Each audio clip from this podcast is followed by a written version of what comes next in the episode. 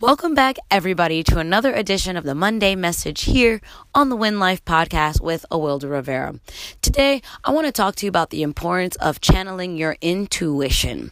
Now, intuition can often be overlooked by you know, people who are dominated by logical thinking or reasoning. And I totally understand that. When we're moving to try to achieve success on our own terms, that's risky enough. We don't necessarily want to bet the farm on a sudden stroke of insight that our intuition is giving us if we're not sure. And oftentimes with intuition, this insight is coming suddenly or at a time where there may not be any other proof to back it up. Now you might say, oh, Wilda, that sounds fine if I'm trying to figure out what uh, entree to order, or maybe what color looks better on me, or maybe where to go on vacation. But when it comes to pursuing success on my own terms, which is everything that I'm dedicating my time, my energy, and my resources to, why would I want to take a gamble on my intuition? Well, this is the reason why, y'all. And it's, I can't really overstate it.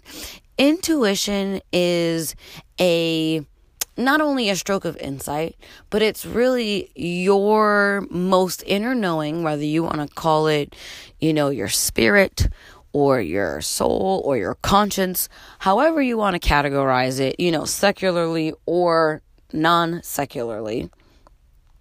That's where your intuition is coming from. Your intuition is your innermost self's way of trying to communicate a message to you. And you might say, well, wh- why does my innermost self not communicate in a more direct way? because there may be some of you who feel very disconnected from your intuition, while there may be others of you who are very connected to it and have already been using it as a tool to help guide your steps. Well, those of you who already know the value of your intuition may not need to listen as closely as those of you who are like, what even is an intuition? Now, one of the writers that I truly, truly admire, Echo Bodine, simply for her her manner and her tone of writing, it's like your favorite grandma sitting you down and giving you the meaning of life, and you just want to lap it up, you know, with a spoon. But she said, and she has an entire book about intuition called A Small Still Voice. And the title of that book really captures the essence of what intuition comes across as. It's that small, still voice from within that's trying to give you a message. Now, sometimes that message is something, you know, that you might think, try, like, don't eat that ice cream, or you know you shouldn't go to that party, or something of that nature.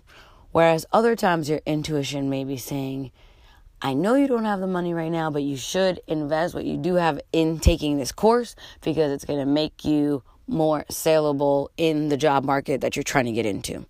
Or it may say something like, why haven't you continued to expand your skill set in your area of interest?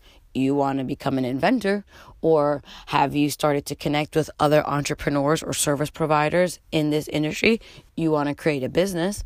Now, it may not sound as sassy as as my intuition sounds. Now, remembering that our intuition is a part of ourselves, but it is something that is invaluable in terms of connecting with the right next thing to do as you move down this success journey.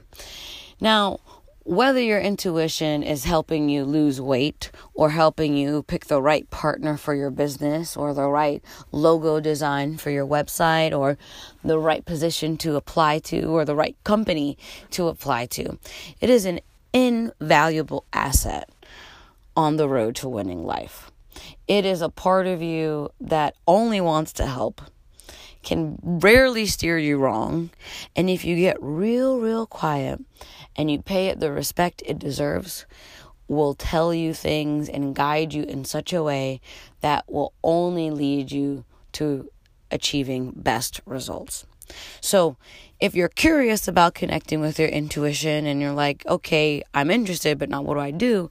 I do recommend you get that book by Echo Bodine, A Small Still Voice.